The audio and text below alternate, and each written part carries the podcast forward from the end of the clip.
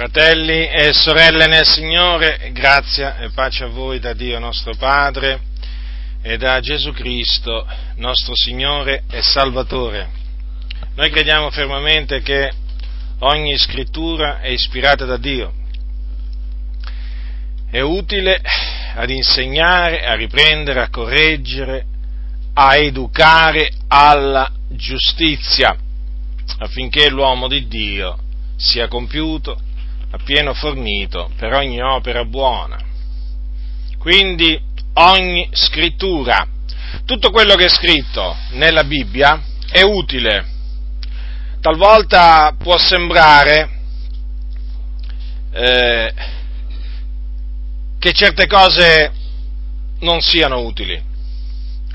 Quando si legge la Bibbia in maniera superficiale si può arrivare, o meglio, generalmente si arriva a questa conclusione, che certe cose non sono utili.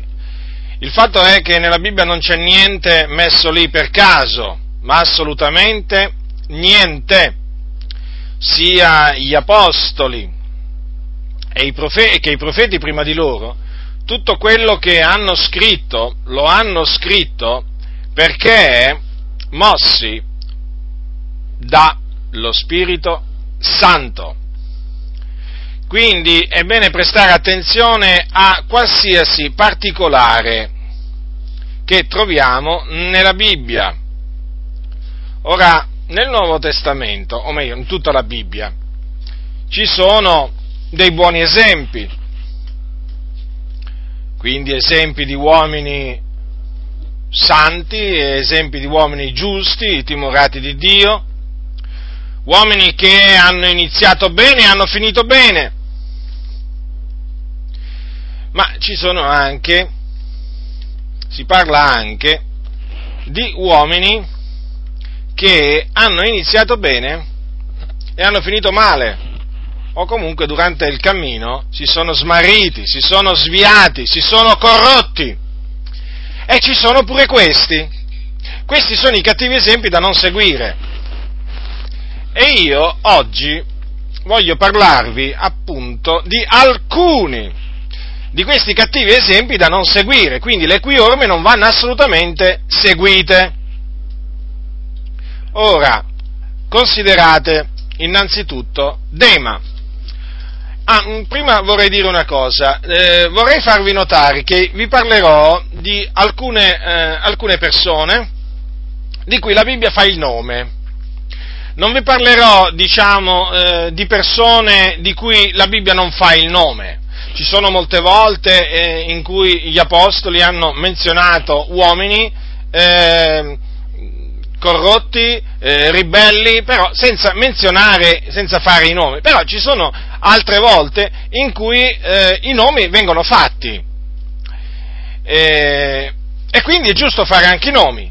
Ci sono circostanze in cui i nomi dei corrotti, degli sviati, dei ribelli vanno fatti. È biblico.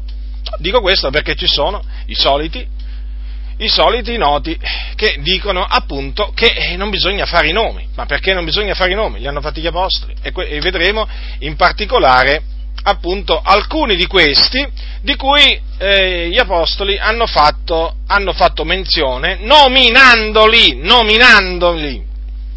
Ora, Dema, cominciamo da Dema.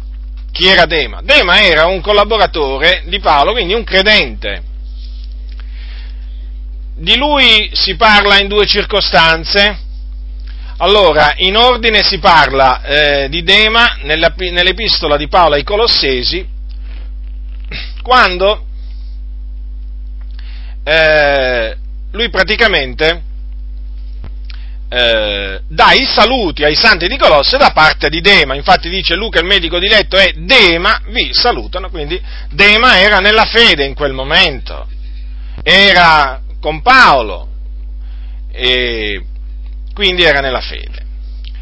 Ma ecco che la volta dopo che seguiamo, che diciamo che troviamo Dema, lo troviamo nell'epistola di Paolo a Timoteo, precisamente nella seconda, dove si parla di Dema ma in altri termini, o meglio, Dema viene menzionato ma in maniera negativa. Ecco cosa dice l'Apostolo Paolo, capitolo 4 di 2 Timoteo. al versetto 9, studiati di venire tosto da me, poiché Dema, avendo amato il presente secolo, mi ha lasciato e se n'è andato a Tessalonica. Ora, come potete vedere, qui Dema viene descritto come una persona che si era messo ad amare il presente secolo. Per presente secolo si intende il mondo. Dema dunque si era messo ad amare il mondo e questo amore verso il mondo lo aveva indotto a lasciare Paolo e andarsene a Tessalonica, evidentemente per andarsi a divertire, a darsi i piaceri della vita. Ecco un esempio cattivo da non seguire. Dema fece quello che la Bibbia proibisce di fare. Che cosa proibisce la Bibbia di fare? La Bibbia proibisce di amare il mondo, cioè il presente secolo. Infatti dice Giovanni nella sua prima epistola al capitolo 2, versetto 15, e naturalmente anche il versetto 16, il versetto 16 non amate il mondo, né le cose che sono nel mondo. Se uno ama il mondo, l'amore del Padre non è in lui poiché tutto quello che è nel mondo, la concupiscenza della carne, la concupiscenza degli occhi e la superbia della vita, non è dal Padre, ma è dal mondo. Come potete vedere, le parole sono molto chiare, il comando è molto chiaro. Il mondo non va amato nemmeno le cose che sono nel mondo. Ora, ma che cosa alla fin fine all'atto pratico, nella pratica, ma per mondo, oggi, perché oggi siamo nel 2010,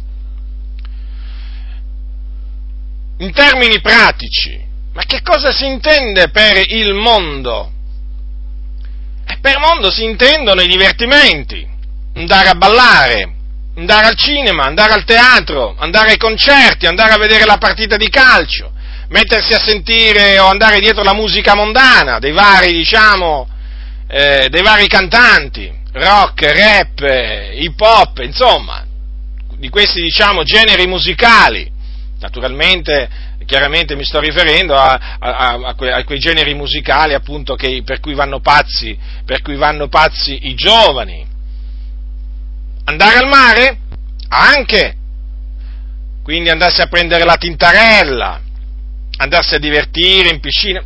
Questo, questi sono atteggiamenti che indicano che una persona ama il mondo, per esempio andare dietro la moda, correre dietro sempre all'ultimo modello di scarpe uscito, per esempio soprattutto le, soprattutto le donne, ma anche gli uomini, ci sono tanti credenti che corrono dietro la moda, corrono, Esce un, per, esempio, un, per esempio un tipo di scarpe con la punta, col tacco alto per la donna, ecco subito, subito ci sono credenti che si precipitano al negozio perché vogliono avere, naturalmente, vogliono diciamo tenersi, tenersi attaccati alla moda, non vogliono diciamo lasciarsi sfuggire. Nessuna novità, è così con i vestiti, non solo con le scarpe anche con i vestiti, chiaramente soprattutto la donna viene coinvolta, diciamo, in questo, è la donna che è particolarmente attratta, eh, diciamo, dalla moda, ribadisco, non che l'uomo non lo sia, però certamente, certamente in, misura, in misura minore, è sempre stato così, la donna diciamo, ha avuto sempre questo diciamo, atteggiamento, questa propensione a volersi mettere in mostra, a scoprirsi, e difatti è la donna che si scopre più dell'uomo eh, è la donna che si trucca, per esempio, non è l'uomo, anche se ci sono certi uomini che, diciamo, eh, vanno sempre più aumentando che si truccano anche loro. E comunque, per esempio, ecco, questo, diciamo, il fatto di truccarsi, il fatto di mettersi gioielli addosso, tutte queste cose sono forme di mondanità. Allora, bisogna tenerle ben presente queste cose, fratelli nel Signore, affinché quando si parla di mondo si abbiano le idee chiare, si abbiano le idee chiare. Noi non, non parliamo di cose astratte, di concetti astratti, Perché oggi va, c'è, c'è, di moda di parlare in maniera astratta nelle comunità, perché si ha paura di dire queste cose, si ha paura, certamente. Considerate che ci sono certe comunità dove non, agli, non viene detto agli uomini eh, che non si possono tenere i capelli lunghi come la donna. Perché? Perché la chioma è una. La Bibbia dice che l'uomo che porta una, la chioma per l'uomo è un disonore, ma non viene detto nemmeno questo. Ormai ci sono uomini che vanno dietro anche la chioma e si, facciano, si fanno crescere i, i capelli come la donna. Capito? Queste cose sono, diciamo, forme di mondanità, di carnalità, che mostrano che quella persona ama il mondo, uomo o donna che sia. E eh, naturalmente la Bibbia dice che chi ama il mondo, se uno ama il mondo, l'amore del Padre non è in lui. Di che cosa poi ci si deve meravigliare? Se diciamo c'è poco amore, c'è poco amore verso la fratellanza, eh, c'è, c'è l'amore per il mondo, come fa a esserci amore per la fratellanza? Ci sono fratelli che oggi con, diciamo, con, una, con, molta, mm, eh, con molta, tranquillità riescono a dire, senti, eh, ci vediamo al culto dopo che sono andato alla partita, alla partita di calcio, ben inteso. Sì, oramai, diciamo, voglio dire, andare al locale di culto è una sorta di diversivo siamo andati a vedere la partita di calcio, andiamo anche al culto. Credenti, proprio anche da anni convertiti, o meno, che dicono di essere convertiti da anni. È tutto normale, ormai nelle chiese non si scandalizzano più di queste cose. I pastori, perché scandalizzarsi di queste cose? Ci sono pastori che dal pulpo dicono, ma io, ma io vado al cinema, io vado al teatro, io vado al mare a prendermi la tintarella, tranquilli, tanto, chi fiata?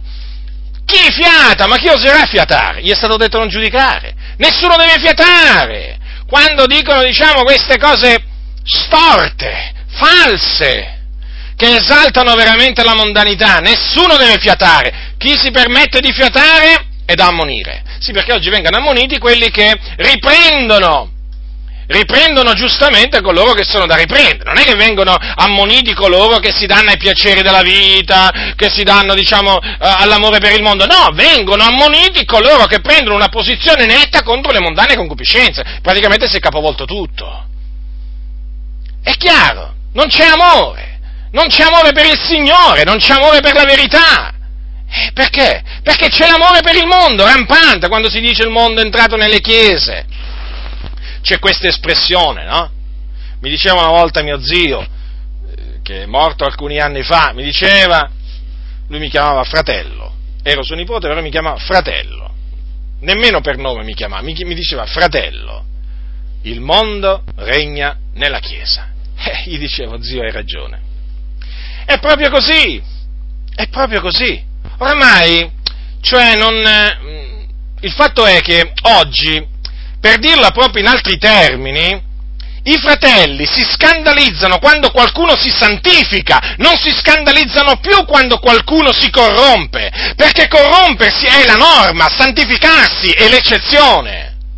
Una volta era il contrario, adesso è la maggioranza che si corrompe, quindi chi è che fa scandalo? Chi si santifica? Eh, che musone che sei! Eh, ma come ti vesti? E che sei una suora! Così dicono le sorelle che si santificano, queste, queste, donne che si pavoneggiano, che camminano con i tacchi alti, con il collo teso, con il seno di fuori. Ecco come ragionano, tutte attillate. E che sei diventata una suora? E che ti vuoi fare una suora? Non è che ha intenzione di entrare in qualche convento e fanno le battute. Chiaro. Loro tutte attillate, tutte truccate, con i, con i gioielli addosso, con la permanente, i capelli tinti. E naturalmente con chi se la prendono? Ma con quella bigotta che si santifica. Bigottona, ma che fai? Ma chi ti ha fatto il lavaggio del cervello a te? Ma non lo vedi? Sei ridicola, gonna lunga, maniche lunghe, non ti trucchi, non ti metti un gioiellino addosso, ma non ti vergogni! Si devono vergognare coloro che parlano così. E se siete in ascolto, eh, donne corrotte, eh, vi esorto a ravvedervi, eh, a prendere tutta quella bigiotteria, a prendere tutte quelle vesti indecenti che, di cui siete pieni nel guardarobe e andarle a buttare via perché siete una vergogna per l'Evangelo, voi donne che vi vestite in questa maniera, e in cima, e in cima a voi ci sono le donne, le mogli dei pastori, che quando vanno al culto, che quando vanno al culto attraggono la fratellanza da come sono vestite, basta solo guardarle per capire che donne si sono sposati questi pastori. Ma d'altronde il cuore dell'uomo risponde al cuore dell'uomo, no? Uomo corrotto cerca donna corrotta, generalmente è così. Donna corrotta cerca uomo corrotto. Uomo santo cerca donna santa, donna santa cerca uomo santo. Il cuore dell'uomo risponde al cuore dell'uomo e poi sono queste qua. Queste si mettono anche dal pulpito talvolta a predicare. E che cosa dicono? Sorelle, non bisogna giudicare, certo. Non bisogna giudicare perché? Perché bisogna stare zitti, bisogna fargli fare quello che vogliono, bisogna fargli dire quello che vogliono. E allora tirano fuori la solita frase, non giudicare, praticamente tradotto significa non riprendere, non riprovare, perché questo è il significato che loro gli danno. È un significato perverso perché la Bibbia dice di giudicare con giusto giudizio, la Bibbia dice di riprovare le opere infruttuose delle tenebre. La Bibbia dice di aborrire il male. Quando uno aborrisce il male, sapete cosa fa? Lo dimostra. Lo dimostra di aborrirlo. E sapete come lo dimostra? Anche parlando, non solo nei fatti. E dunque c'è questo, mondo, c'è questo amore per il mondo rampante. È chiaro, chi ama il mondo ha commesso, ha commesso adulterio, adulterio spirituale con il mondo, è adultero, spiritualmente è adultero. E difatti, così sono chiamati dalla Sacra Scrittura coloro che, diciamo, ehm, simpatizzano per il mondo, comunque che amano il mondo, si sono innamorati del mondo. Gente adultera. Ecco come li definisce. Infatti Giacomo dice nella sua epistola, gente adultera. Non sapete voi che l'amicizia del mondo è inimicizia contro Dio? Chi dunque vuole essere amico del mondo si rende nemico di Dio. Vedete che cosa, che cosa dice la Sacra Scrittura riguardo di quelli che amano il mondo? E vedete, Dema, Dema è proprio, è proprio l'esempio del credente eh, che un giorno ha creduto e poi a un certo punto si è messo ad amare il mondo. Ecco come sono definiti quelli che amano il mondo, persone nel, nel, in cui non c'è l'amore del Padre persone che sono nemiche di Dio. La Bibbia lo dice, chi dunque vuole essere amico del mondo si rende nemico di Dio. Sapete perché molti amano il mondo in mezzo alla Chiesa? Perché hanno paura, hanno paura che, se non, non, non, conformandosi al mondo, hanno paura poi dei giudizi, delle battute dei loro colleghi di lavoro, dei loro amici di scuola, amichetti di scuola. Ah, ecco, arriva Santone, chiaro, no? le battute, eh, frasi a doppio senso, hanno paura di essere derisi perché, perché si santificano, perché, perché non si vestono come gli altri. Paura di che? Ma temete Dio, temete Dio, non temete gli uomini. Gli uomini sono dei, dei fili d'erba che passano. L'erba si secca, il fiore appassisce. Ogni carne è come l'erba, ricordatevelo non temete l'erba, non temete l'erba, temete colui che ha creato l'erba, colui che fa crescere l'erba, cioè l'Iddio onnipotente. E quindi, e quindi non seguite l'esempio di Dema, che purtroppo viene seguito da tanti oggi, ma da tanti. È una cosa impressionante, ormai nella Chiesa non c'è cosa perversa, non c'è cosa diabolica che non sia entrata, è entrata la magia, l'illusionismo, il teatro, i clown, eh, ogni tipo di musica moderna, diabolica, eh, oramai, è entrato, oramai è entrato tutto quello che c'è da riprovare c'è nella Chiesa. Non è, andare, non è che bisogna andare al teatro per vedere il mondo, no, ci sono proprio locali di culto dove c'è il teatro. Sì, oramai, cioè, voglio dire, sono sinonimi. Alcuni locali di, dire locali di culto e teatri praticamente sono diventati termini, eh, diciamo, pressoché simili, uguali, perché proprio veramente certi locali di culto sono proprio dei teatri. E naturalmente, e naturalmente tutto questo perché si è permesso al mondo di entrare alle concupiscenze della carne, alle concupiscenze mondane e poi naturalmente questo che cosa crea? Cioè annulla la, eh, dire, la differenza tra il popolo di Dio e il mondo. Perché? Perché il popolo di Dio si deve contraddistinguere dal mondo. Gesù diceva ai suoi, voi siete la luce del mondo. Ma voglio dire, ma se la luce diventa tenebre, come si potrà contraddistinguere in un mondo di tenebre? Non si potrà contraddistinguere. E il sale, voi siete il sale della terra, ma se il sale diventa insibile a che cosa servirà? A niente, se non essere calpestato dagli uomini. Quindi è evidente che quando i credenti permettono al mondo, o meglio all'amore per il mondo, di entrare nel loro cuore, eh, succedono appunto che smettono, smettono di differenziarsi da quelli del mondo. Sono uguali sono uguali, due gocce d'acqua si può dire, due gocce d'acqua. Te ne accorgi che sono differenti? Solo la domenica perché uno va alla basilica cattolica, eh, eh, o magari uno va alla partita di calcio, magari a quell'ora, e l'altro invece va al culto a cantare i miei anni più belli, voglio spendere per te, per cantare alleluia, grande sei tu, capito, per dare la sua decima, quando è il momento di dare la decima, o la sua offerta, quando è il momento di dare l'offerta. Ecco, si contraddistinguono solo da questo, ma praticamente nella vita di tutti i giorni non c'è differenza. Li incontri per strada, li incontri al lavoro, manco ti riconoscono. Manco ti riconoscono alcuni. Sembra che gli devi andare là proprio a prendere proprio per, per la gola da alcuni credenti. Uè, ma non mi riconosci? Guarda che sono un fratello, eh?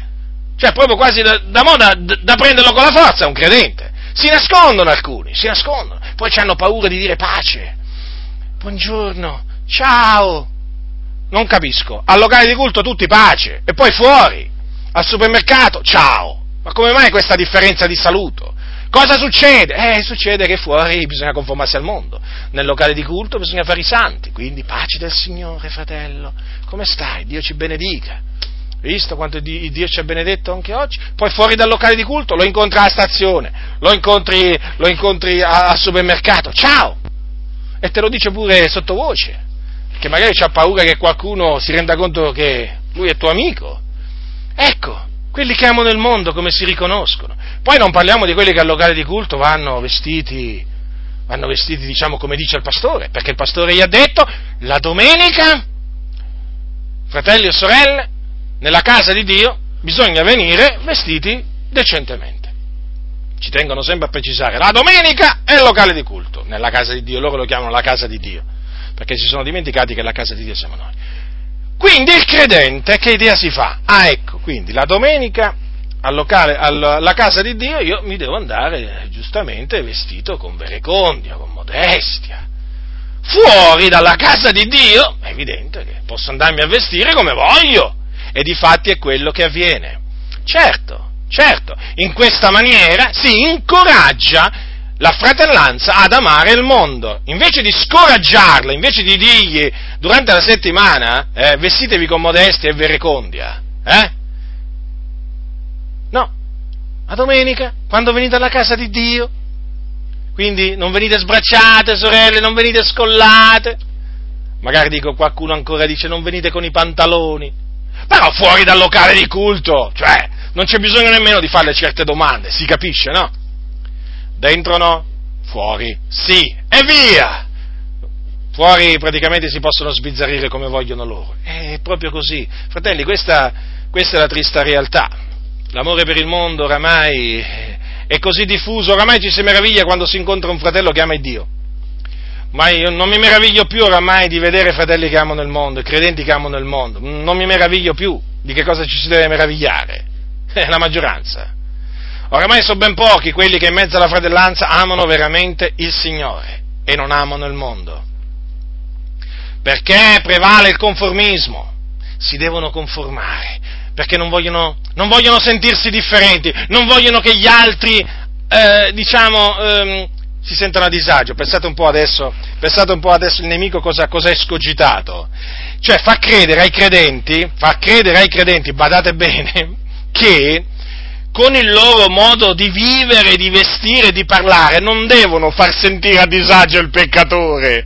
Ma no, il peccatore si deve trovare bene vicino ai credenti, ma si deve trovare a suo agio proprio. Capite? Ecco perché, ecco perché naturalmente non si, affatto, non si distinguono affatto molti. Certo, perché in questa maniera loro dicono noi avviciniamo le anime a Gesù se invece cominciamo a, e naturalmente eh, cominciare a significa santificarci, eh? che significa? Quelle anime vengono allontanate. Ma vi rendete conto? Come disse una volta un pastore a sua moglie, senti moglie mia, gli ha detto, la gonna, e non te la mettere più lunga, eh, comincia a accorciarla, perché sennò qua chi viene più al culto? Capite? Cioè il pastore usa le gambe di sua moglie per attirare le anime al culto. Cioè, mm, giudicate voi, fratelli. giudicate voi da persone intelligenti. Che cos'è questo modo di parlare? È il modo di parlare di chi si è messa ad amare il mondo. Cioè tu fai scoprire a tua moglie per fare che cosa? Per far venire anima al culto. Ma prima di tutto non sono le gambe eh, delle donne che devono attirare diciamo, le anime, le anime diciamo, dove viene predicato l'Evangelo. Eh? Prima di tutto è il Signore che attira le anime. La Bibbia dice che il Signore aggiungeva ogni giorno alla loro comunità quelli che erano sulla via della salvezza. E a quel tempo la Chiesa si santificava. Cioè non è che bisogna adesso escogitare, escogitare chissà che cosa per far venire le anime al culto. Sarà il Signore, è solo Lui, è solo Lui che attira le anime a Cristo. E naturalmente le attira pure anche al luogo di culto, dove viene predicato l'Evangelo. E per luogo di culto non intendo mica la cattedrale, eh? eh luogo di culto può essere una casa, può essere una cantina, può essere una tenda. Ecco, quindi vedete, diciamo che l'amore per il mondo oramai è diventato anche uno strumento, secondo alcuni, per attirare le nuove generazioni. Praticamente loro pensano che eh, mettendosi ad amare il mondo, le cose che sono nel mondo, possono in questa maniera attirare le anime a Cristo. Ma non è così, che, non è così assolutamente che si evangelizza. Paolo non è che si faceva con i peccatori peccatori per guadagnare quelli, i peccatori, ma assolutamente. Noi ci dobbiamo santificare.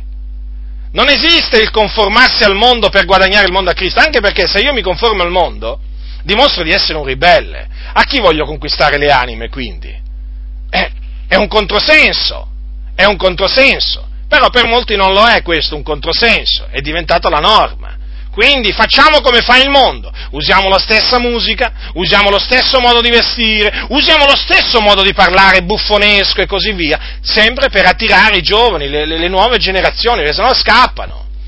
D'altronde, non credendo nella predestinazione, questi, è chiaro che ricorrono a tutti questi mezzucci, poi al teatro, poi a questo e poi a quell'altro. È chiaro.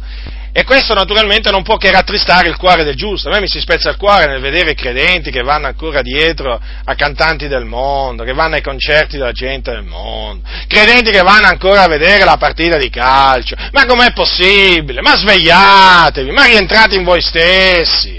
E voi pastori, ma è ora di cominciare a dire le cose, anche ai giovani agli anziani e anche ai giovani. Che cosa bisogna fare, che cosa non bisogna fare. È ora di finirla con queste prediche generiche. Con questa paura di dire le cose. Basta. Bisogna gridare. Gridare, come facevano i profeti. Dunque, vedete, l'esempio di Dema purtroppo oggi è seguito da molti, però io vi esorto naturalmente, fratelli, a non seguire l'esempio di Dema perché poi quando, si, quando naturalmente si comincia ad amare il mondo, poi chiaramente si perde l'amicizia di Dio, perché, perché, chiaramente non c'è più l'amore, e poi naturalmente non essendoci più amore, l'amore del Padre, si smette di amare la fratellanza, e quindi poi non, non, si cercano più i fratelli, non si cercano più i fratelli, si cerca il locale di culto, ma non i fratelli. Al locale di culto si fa la presenza, tutto qua, per far vedere che ci sono, eh? Il mondano va là per dire guarda che sono qui, sono ancora nella fede, perché ormai per molti pastori la presenza, la presenza, di quella persona al locale di culto vuol dire che è ancora nella fede. Ci sono molti invece che vanno al locale di culto che non sono mica nella fede, amano il mondo, sono sviati. Sono sviati e soprattutto i sviati sono dietro il pulpito e, e spesso non, non, molti non se ne accorgono di questo. Quindi al locale di culto si trovano molti sviati, molti che amano il mondo, sono al locale di culto, fanno la loro presenza domenicale, perché fuori poi si vede, sono amanti del mondo, non sono amanti del Signore. Come, fa, come, come pretendete che queste persone cercano i fratelli durante il giorno della settimana? Come pretendete che questi fratelli possano prendere piacere a parlare delle cose di Dio quando li si incontrano? Appena menziona la scrittura si spaventano, alzano i tacchi e girano le spalle, fratello devo andare, ho questo, o quell'altro impegno. Cioè che cosa, si, che cosa ci si aspetta? Che cosa si pretende? Eh? Che cosa si pretende da credenti che hanno cominciato ad amare il mondo? Desiderio di parlare delle cose del Signore? Di dialogare? Di dialogare? Badate bene, di dialogare, parlare, ammaestrarsi, esortarsi a vicenda. Ma che?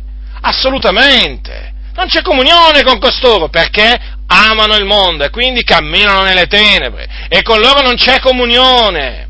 E loro naturalmente non sentono di avere comunione con noi, ma mi pare inevitabile, eh? Tra uno che cammina nelle tenebre e uno che cammina nella luce, guardate che non è che c'è comunione, eh? Tra il savio e lo stolto, guardate di comunione non ce n'è, tra la luce e le tenebre, non ce n'è, tra la giustizia e l'iniquità. tra uno che ama il Dio e uno che ama il mondo, guardate che comunione non ce n'è. Possono avere il nome questi qua che amano il mondo, evangelici, pentecostali, non importa. Non c'è comunione, semplicemente perché in loro non c'è l'amore del Padre, c'è l'amore per il mondo. E l'amore per il mondo si manifesta, ve lo, ve lo ribadisco, come si manifesta l'amore del Padre. Qualcuno, qualcuno, dirà, ma tu lo vedi l'amore di Dio nei credenti? È come se si vede, si vede la grazia di Dio, l'amore di Dio, si vede l'umiltà, si vede la sincerità, e si vede pure l'amore, l'amore per le cose del mondo si vede, è come se si vede. Quindi, fratelli nel Signore, badate bene a non seguire l'esempio, l'esempio di Dema, che vedete, la Bibbia dice che lasciò, avendo amato il presente secolo, lasciò lasciò Paolo e se ne andò a Tessalonica. Il secondo esempio che non dovete seguire, che non dobbiamo seguire, è l'esempio di Alessandro, il ramaio, sempre secondo Timoteo. Quando, allora dice Paolo, capitolo 4, versetto 14, dice a Timoteo, eh? Allora Paolo, tenete bene, tenete bene, a mente, era in prigione quando scrisse questa epistola. Alessandro, il ramaio, mi ha fatto del male assai il Signore gli renderà secondo le sue opere. Da lui guardati anche tu, poiché egli ha fortemente contrastato le nostre parole. Io ho incontrato tanti Alessandri Ramai nella mia vita, ma tanti, eh? E sì, ti fanno del male? Te ne fanno pure, te ne fanno pure tanto, eh? Perché non è che te ne fanno poco. No, te ne fanno pure tanto, perché vedete qua, Paolo dice, mi ha fatto del male assai, cioè mi ha fatto tanto male significa non è che gliene ha fatto poco, tanto! Però, naturalmente, il Dio è giusto, siccome che non tiene il colpevole per innocente, eh, chi tiene il colpevole per innocente eh, spesso sono, sono i pastori, quindi Dio, dato che non tiene il colpevole per innocente, poi a suo tempo, agli Alessandri, a tutti questi Alessandri Ramai, definiamoli così, poi gli, gli fa trovare il salario della loro condotta, eh? perché Dio è giusto. Il male che uno fa, ricordatevi questo, torna sulla testa di chi lo fa, non di chi lo riceve, di chi lo fa. Il Signore fa trovare a questi malvagi, gli fa trovare il salario della loro condotta, quando meno se lo aspettano. Perché vedete, il Signore, il Signore è veramente grande. Vedete, noi lo sappiamo bene che i pensieri di Dio non sono i nostri pensieri, come anche le sue vie non sono le nostre vie, ma vedete anche i suoi tempi. Tante volte noi, eh, quando invochiamo a Dio affinché ci faccia giustizia, eh, in un certo senso è come se gli dicessimo, Signore, cerca di farmela adesso la giustizia, ne ho bisogno adesso, è ora che mi devi fare giustizia. Ma sapete, ci sono molte volte in cui il Signore proprio fa passare tanto tempo. Ma tanto tempo prima di renderti giustizia, ma alla fine, alla fine la sua giustizia prevale, alla fine la sua giustizia c'è, arriva, puntuale, puntuale al momento opportuno, e che è proprio il momento che meno te l'aspetti, il Dio ti fa giustizia. E allora alzi gli occhi al cielo e dici, Signore ti ringrazio, ti ringrazio perché mi hai fatto giustizia, ti ringrazio perché hai ascoltato il mio grido, ti ringrazio perché la mia causa ti è stata davanti. Ti ringrazio, Signore Dio. Posso dire veramente che tu sei un Dio giusto, un Dio che non lascia il colpevole per innocente. Paolo l'ha detto, aveva questa fiducia. Guardate cosa gli ha detto a Timoteo, il Signore gli renderà secondo le sue opere. Quindi è evidente il senso e il significato di questa espressione. E poi cosa gli ha detto? gli ha detto Paolo, cosa gli ha detto Paolo a Timoteo? Da lui guardati anche tu, quindi stai attento, evitalo.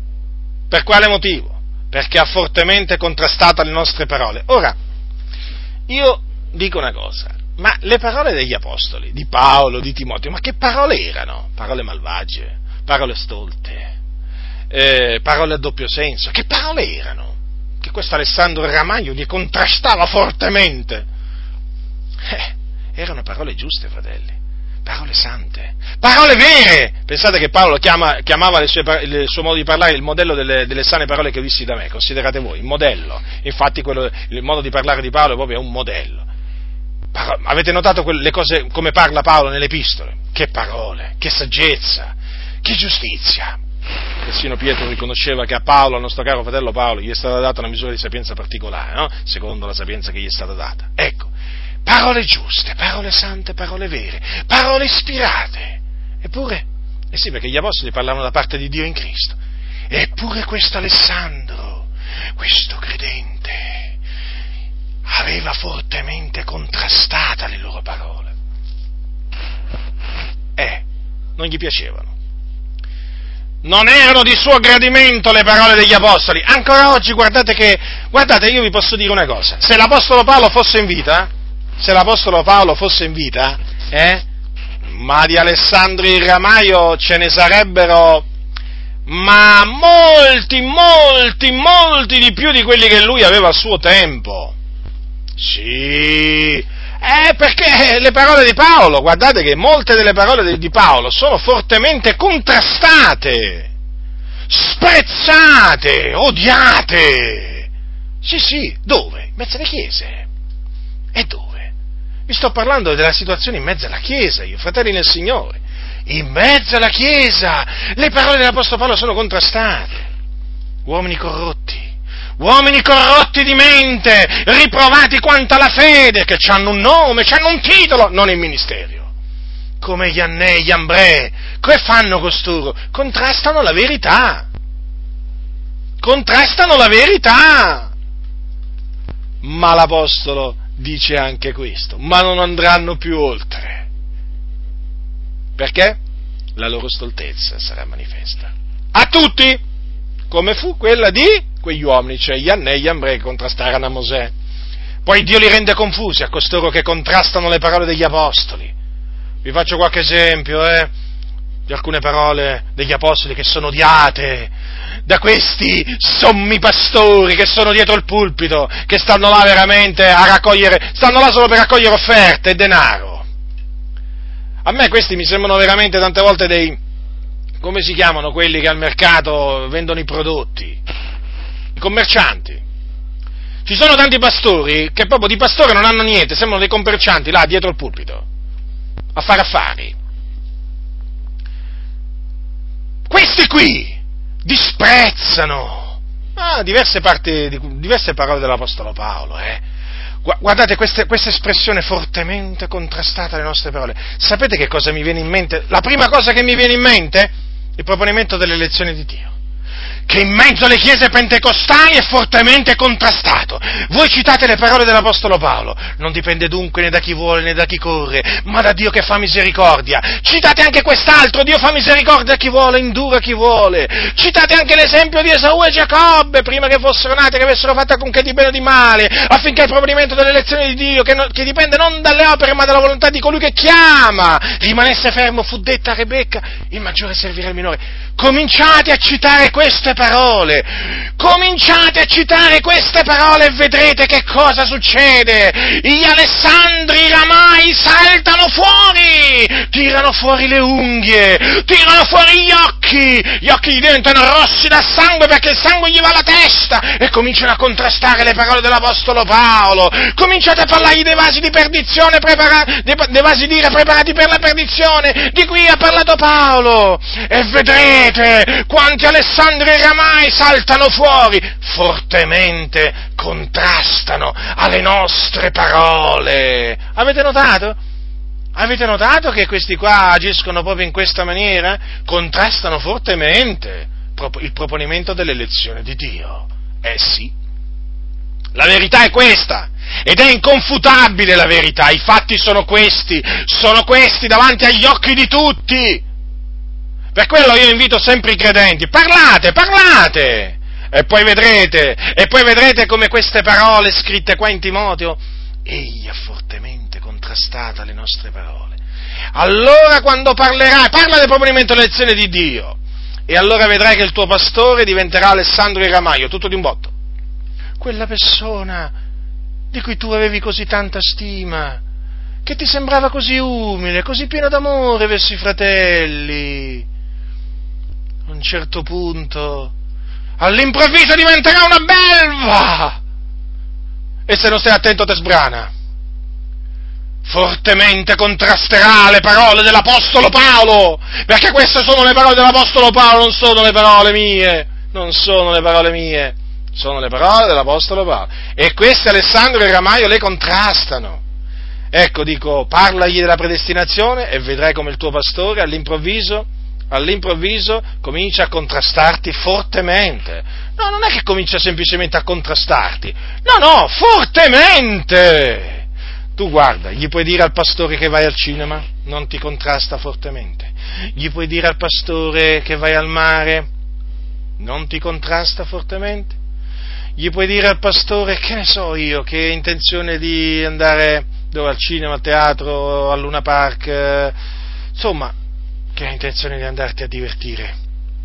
Lui non ti contrasterà fortemente, ma parlagli del proponimento dell'elezione di Dio eh, è come se ti contrasterà fortemente. Ma questa è solo una delle cose che contrastano. Prendiamo il velo, il velo per le donne quando pregano profetizza, e tu ce l'hai con questo velo. Come ce l'ho con questo velo? È nella Bibbia. Parlo di quello che è scritto. La donna deve, a motivo degli angeli, avere un, un, capo, un segno dell'autorità da cui dipende, no? Sul capo. Questo segno è il velo. La donna che prega, infatti, o profetizza senza avere il capo coperto da un velo fa disonore al suo capo che è l'uomo. Quindi è evidente che la donna, questo è il comandamento, no? La donna deve eh, mettersi il velo quando prego profetizza. Se non lo fa, disonora il suo capo, cioè l'uomo.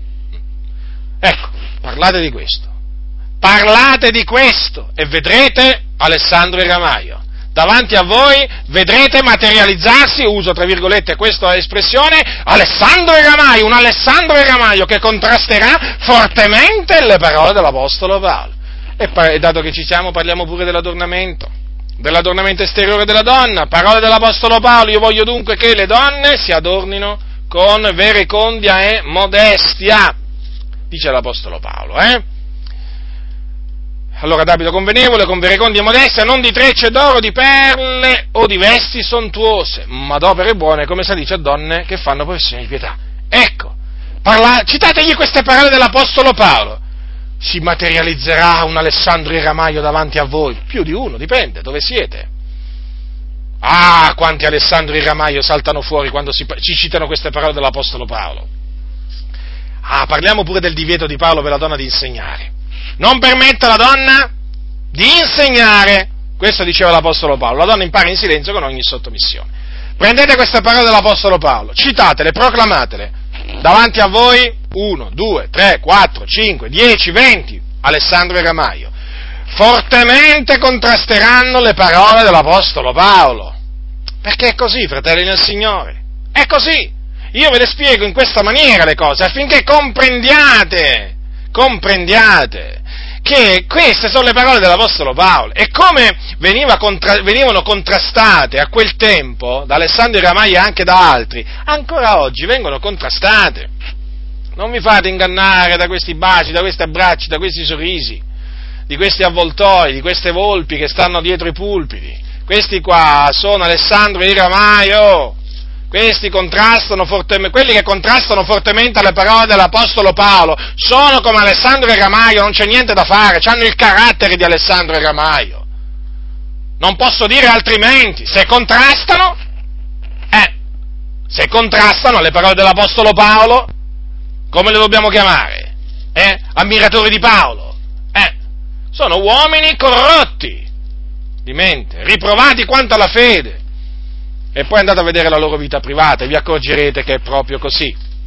È proprio così, perché questi sanno camuffarsi, camuffarsi molto bene. Quindi cosa gli ha detto Paolo a Timoteo? Guardati anche tu da lui. Quindi vedete, Paolo già si guardava da Alessandro Gramaio e gli ha detto a Timoteo, guardati anche tu.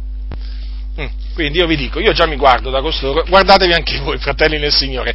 Da questi che contrastano le parole dell'Apostolo Paolo, naturalmente vi ho menzionato solo alcune delle cose, eh, menzionate dall'Apostolo Paolo, eh alcune delle parole dell'Apostolo Paolo, ma da, da, guardate, fratelli del Signore, da quelli che contrastano hm, le parole dell'Apostolo Paolo, guardatevi, ma potrei citare pure i doni dello Spirito Santo. Guardate che oggi ci sono tante chiese che non credono più nella manifestazione dello Spirito Santo, cioè non credono più che i doni spirituali siano attuali. Se voi gli cominciate a parlare dei doni spirituali di cui ha parlato Paolo, vi contrastano fortemente, vi contrastano fortemente. Anche questi, eh, hanno il carattere di Alessandro Camaglio. Guardatevi anche voi da costoro, perché costoro, costoro, per prubrito dire, non la sopportano più la sana dottrina, non la sopportano.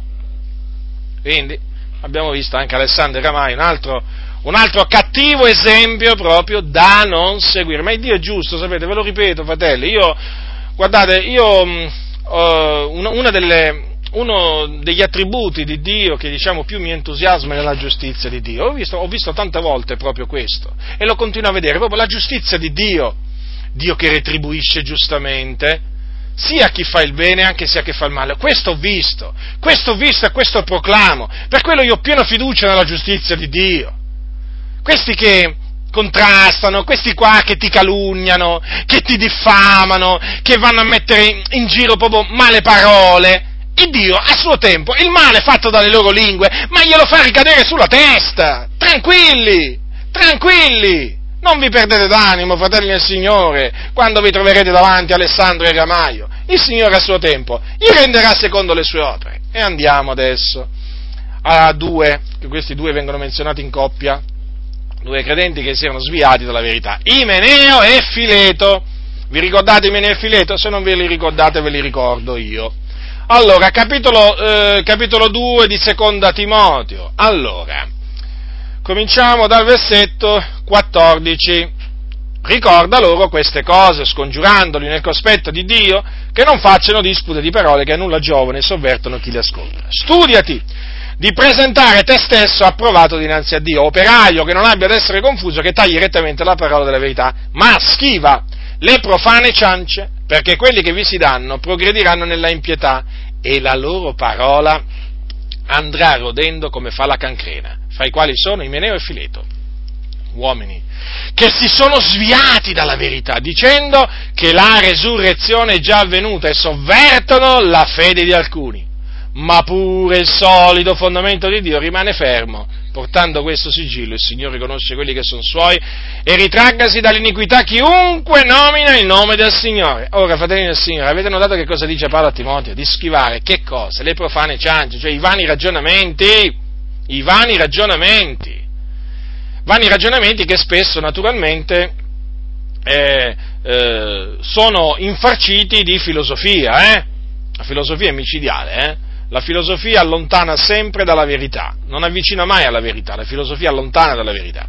Dice così perché quelli che vi si danno, quindi quelli che si danno a queste profane ciance, che possiamo dire alla filosofia e così via, progrediranno nell'empietà, vedete, nella impietà, eh? e poi dice la loro parola andrà rodendo come fa la cancrena. Avete, eh, avete, visto cosa fa la cancrena, no?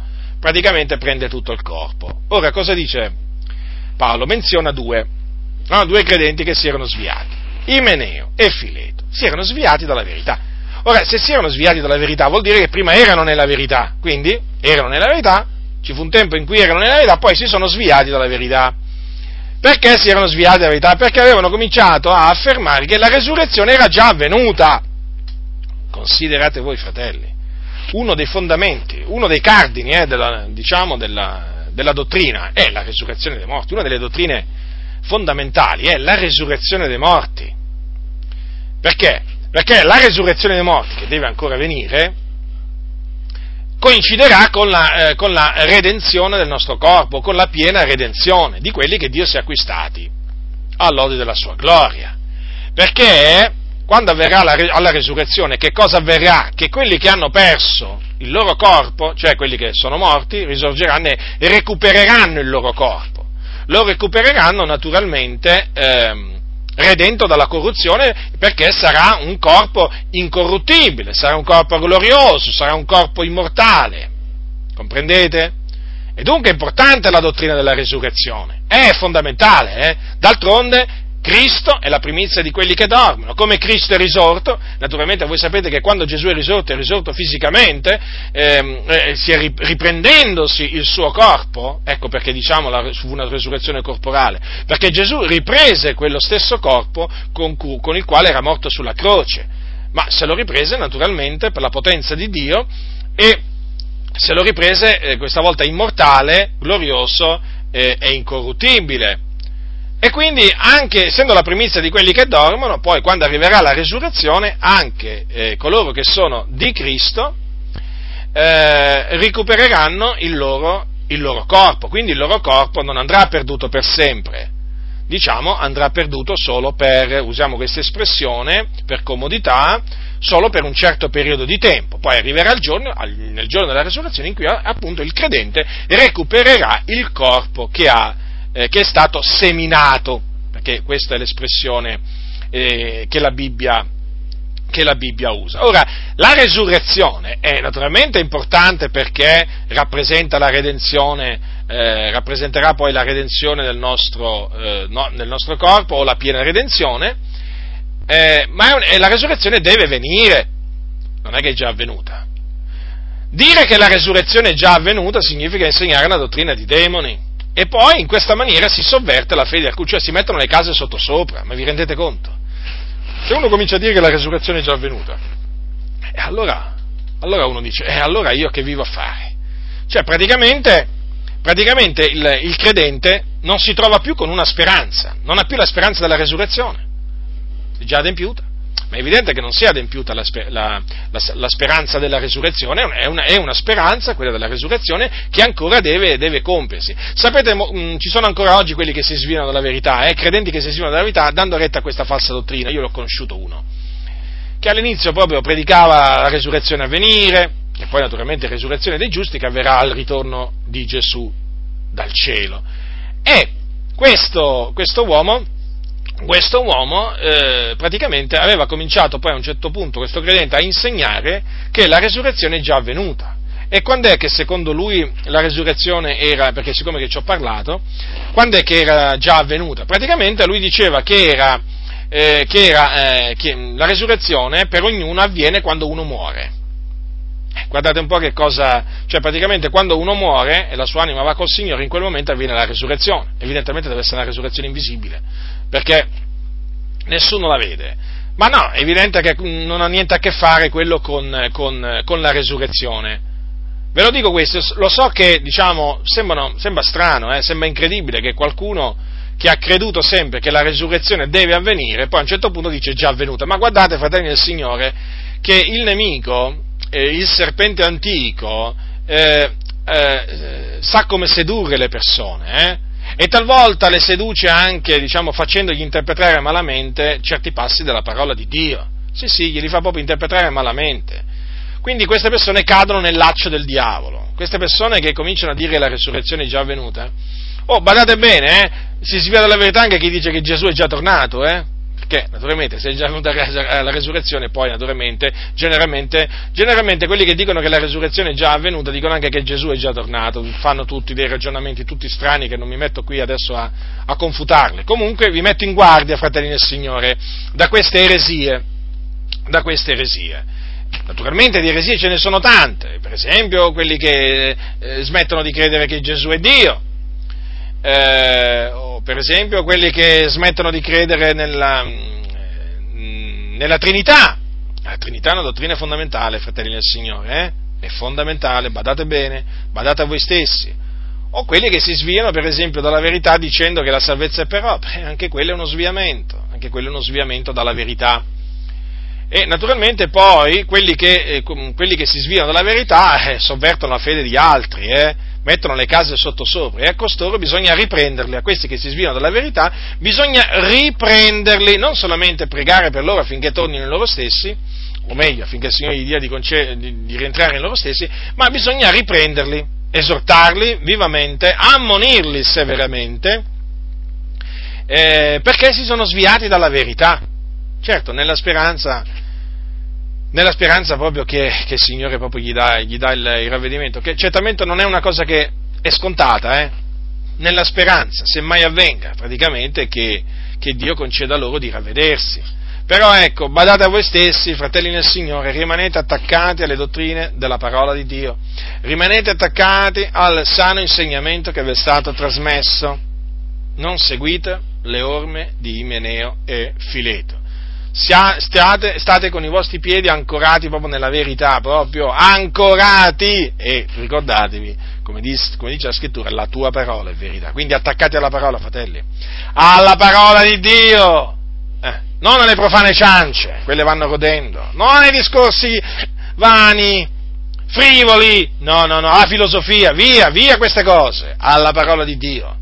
Dovete veramente farla dimorare abbondantemente nel vostro cuore leggetela, meditatela, studiatela, investigate le scritture, prendete, memorizzate quanti più versetti potete memorizzare, mettete, mettete, dentro di voi veramente quanta più parola di Dio possibile, uso questo termine per farmi capire, io mi ricordo all'inizio della mia conversione, o meglio, non, non proprio all'inizio, dopo un certo periodo di tempo quando quando a un certo punto mi resi conto che ero ignorante, eh, perché è arrivato un giorno in cui ho detto sono ignorante della parola di Dio, eh, l'ho, l'ho, dovuto riconoscere, e um, mi sono messo a studiare praticamente la, la, parola di Dio. E diciamo che mi ero, diciamo, come si dice, ingegnato, uso questa espressione, per farvi capire, perché io, io divoravo la parola di Dio, io volevo memorizzare più versetti della parola di Dio possibili e allora praticamente avevo iniziato con il sottolineare la Bibbia, per esempio, mi ricordo ancora, questo naturalmente per farvi capire nel mio zelo come mi ero, come mi ero ingegnato, come mi ero un po' strutturato, un po' la, la, come la mia maniera di studiare la Bibbia. Per esempio, i versetti, mh, mm, adesso non sottolineo più la Bibbia, ma a quel tempo all'inizio la sottolineavo. Qua. Allora, per esempio, i versetti, per esempio, che parlavano della salvezza, per esempio, in verde, quelli che parlavano del ritorno di Gesù, mi pare che erano in viola eh, poi che altro ancora? Quelli contro la Chiesa Cattolica Romana li avevo messi per esempio in rosso, insomma, avevo diciamo, perché avevo anche seguito, di verità, avevo anche seguito dei consigli che mi avevano dato, ma comunque questi sono, sono cose che si fanno all'inizio, poi si smette di agire in questa maniera. E naturalmente anche eh, mi ricordo che mh, mm, mi mettevo proprio a scrivere i versetti della Bibbia, proprio nei quaderni, mi mettevo proprio a scrivere i versetti della Bibbia perché volevo memorizzarli, memorizzarli. Io mi ricordo che, diciamo, praticamente facevo un, come se fossi a scuola, no? Scrivevo e poi ripetevo, ripetevo i vari versi della scrittura, questo ripeto molti e molti anni fa, perché nel mio zelo mi rendevo conto che conoscevo poco la parola del Signore e allora volevo in tutte le maniere eh, conoscerla meglio e memorizzarla soprattutto per poi naturalmente trasmetterla, trasmetterla, agli altri. E devo dire, ringrazio il Signore che sin dall'inizio, diciamo, con i miei errori da, da persona zelante ma senza conoscenza, il Signore mi ha sempre assistito, mi ha sempre guidato.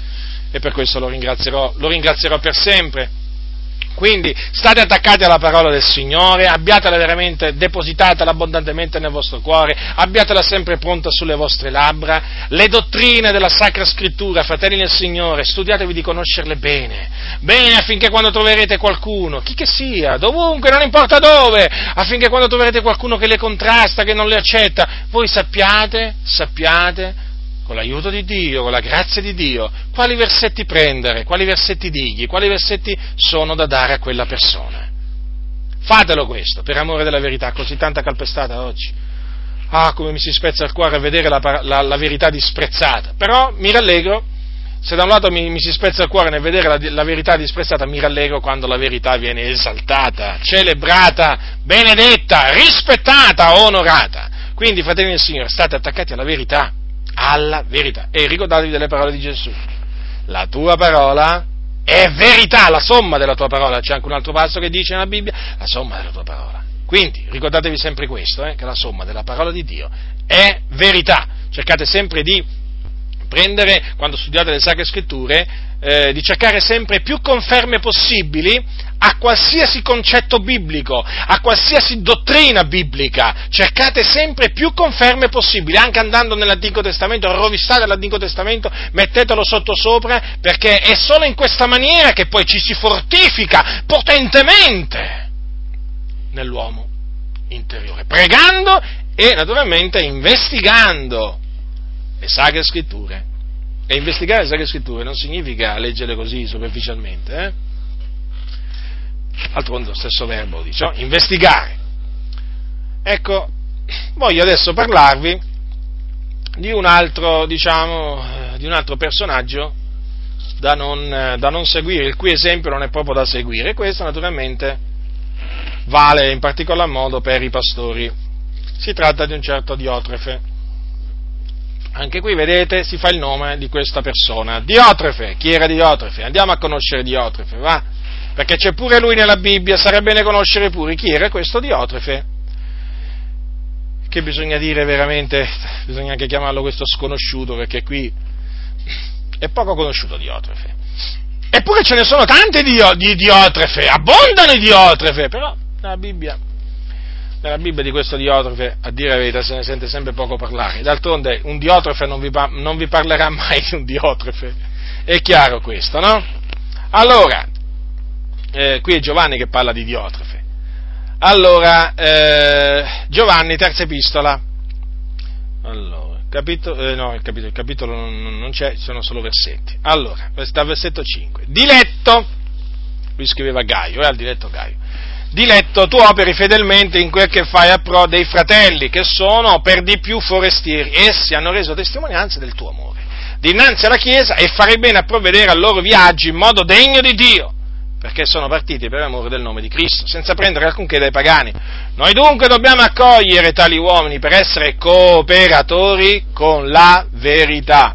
Ho scritto qualcosa alla Chiesa, ma Diotrefe, che cerca di avere il primato fra loro, non ci riceve Perciò se vengo, io ricorderò le opere che fa, cianciando contro di noi con male parole. E non contento di questo, non solo non riceve gli stessi fratelli, ma quelli che vorrebbero ricevere, li impedisce di farlo, li caccia e li caccia fuori dalla Chiesa, diletto. Non imitare il male, ma il bene. Chi fa il bene da Dio, chi fa il male non ha veduto il Dio. Ora, c'erano dei fratelli che erano partiti per amore del Signore, e naturalmente questo Gaio operava fedelmente.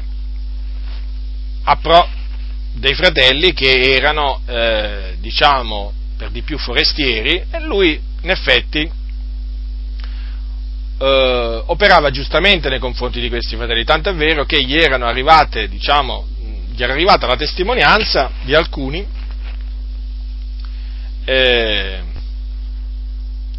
eh, appunto di questi, di questi fratelli, che per di più forestieri, gli era arrivata la testimonianza di costoro, che di quanto veramente fosse pieno d'amore questo, questo fratello Gaio, e avevano reso testimonianza di questo, dell'amore di questo fratello Gaio davanti alla Chiesa. Poi naturalmente Paolo gli dice fare bene a provvedere al loro viaggio in modo degno di Dio, perché naturalmente è giusto provvedere anche al viaggio di coloro che partono per amore di Cristo mandati da Dio e, e poi gli dice Giovanni che appunto noi dobbiamo accogliere tali uomini, quindi ricevere, ospitare tali uomini per essere cooperatori con la verità. Sì, perché sì, la verità viene contrastata, no? c'è, la, c'è, quando la verità viene contrastata, eh, come da Iannè e Iambrè, come fu contrastato da Naglianelli Ambré e da, da quelli, diciamo, uomini corrotti oggi, però ci sono anche uomini che non contrastano la verità, ma che cooperano con la verità, eh, perché la verità opera. Infatti vedete qui, per essere cooperatori con la verità, la verità opera e noi dobbiamo operare con la verità, cioè cooperare con la verità e si coopera con la verità ricevendo coloro che sono mandati da Dio. Ma ci sono quelli che ci sono quelli che a quelli che sono mandati da Dio non li ricevono, non li vogliono ricevere e se la prendono persino con quelli che li ricevono. E chi sono questi? Sono i Diotrefe. Ora, questo Diotrefe, badate bene, qui è Giovanni che scrive, allora Giovanni aveva scritto alla Chiesa, ma questo Diotrefe era una persona ambiziosa, era una persona che eh, cercava di avere il primato no? in mezzo alla Chiesa praticamente era uno che signoreggiava, signoreggiava il gregge, cosa naturalmente che non bisogna fare. Voi lo sapete che eh, coloro che sono preposti nel Signore a pascere il gregge di Dio non sono assolutamente autorizzati, non hanno il diritto di signoreggiare il gregge del Signore, sono là per servire, per servire, Ricordatevi quello che ha detto Gesù un giorno, voi sapete che i principi delle nazioni le signoreggiano e che i grandi usano potestà sopra di esse, ma non è così fra voi, anzi chiunque vorrà essere grande fra voi sarà vostro servitore e chiunque fra voi vorrà essere primo sarà vostro servitore. Avete notato invece che faceva Diotrefe? Voleva essere il primo, però eh, non servendo, non diventando servitore, ma diventando dittatore, dominatore. Purtroppo ci sono anche quelli, in effetti, che vogliono diventare, vogliono, eh, perché vedete, fratelli del Signore, il Signore non condanna chi vuole diventare grande, perché vedete cosa ha detto Gesù. Chiunque vorrà essere grande fra voi. Quindi non è che il Signore, non è che è una cosa brutta voler essere grande in mezzo alla Chiesa, eh? Però chi vuole essere grande deve sapere che cosa deve fare per diventare grande o per essere definito tale. Gesù l'ha detto, sono parole di Gesù, capitolo 20 di Matteo, versetto 26. Ma non è così tra voi. Anzi, chiunque vorrà essere grande fra voi sarà vostro servitore e chiunque fra voi vuole essere primo. Vedete, anche qui non è sbagliato voler essere primi, però cosa dice il Signore? Chiunque fra voi vorrà essere primo sarà vostro servitore appunto come il figlio dell'uomo non è venuto per essere servito, ma per servire, per dare la vita sua come prezzo di riscatto per molti. E invece cosa succede? Ci sono dei conduttori che vogliono, vogliono, vogliono essere grandi, vogliono essere primi, sì, però non vogliono servire. No, loro vogliono essere solo serviti e riveriti, e riveriti. Sono arroganti, sono stolti, sono ignoranti, eh, sono presuntuosi, eh, però loro vogliono essere primi, vogliono essere grandi. In che maniera? Signoreggiando, dominando il gregge del Signore. Praticamente che cosa significa dominando, signoreggiando? Diciamo prendendolo a calci. Sì, perché nella pratica poi succede questo. È come prendere a schiaffi le persone, eh, a ceffoni, dargli calci, spintoni, questo alla fin fine significa signoreggiare, sapete? Perché si esercita un dominio, si esercita un dominio sul gregge del Signore. E questo dominio lo si esercita con la violenza, con la violenza. E di fatti, queste persone che hanno il carattere di Diotrefe sono violente. Guardate cosa c'è scritto qua, cosa dice?